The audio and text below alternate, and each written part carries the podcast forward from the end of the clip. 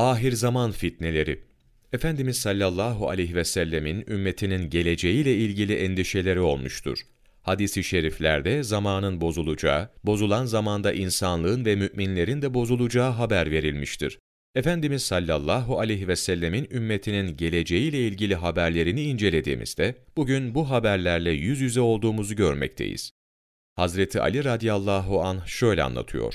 Resulullah sallallahu aleyhi ve sellem bir gün şöyle buyurdular. Ümmetim on beş şeyi yapmaya başlayınca onlara büyük belanın gelmesi vacip olur. Yanındakiler, ey Allah Resulü sallallahu aleyhi ve sellem, bunlar nelerdir diye sordular, şöyle sıraladı. bir Ganimet tedavül eden bir meta haline geldiği zaman, yani milli servet, fakir fukaraya uğramadan sadece zengin ve mevki sahibi kimseler arasında dolaştığı zaman. iki Emanet ganimet gibi görülüp hıyanet edildiği zaman.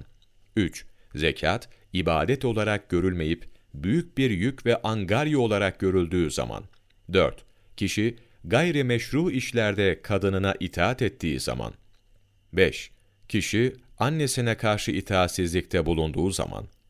altı yedi Kişi, arkadaşına iyilikte bulunduğu, babasına kaba davrandığı zaman.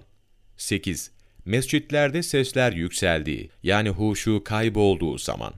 dokuz Bir milletin idarecisi, en alçakları olduğu zaman.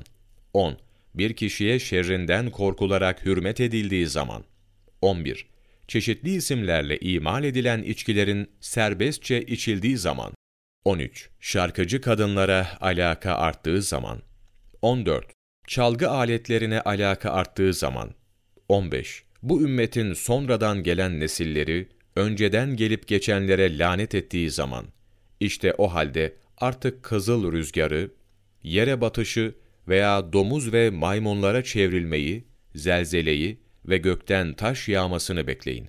Ondan sonra birbiri ardınca pek çok alametler zuhur eder ve bunlar ipi kopan eski bir gerdanlığın ard arda düşen taneleri gibi birbirini takip ederler. Tirmizi on dokuz Kasım Mevlana takvimi.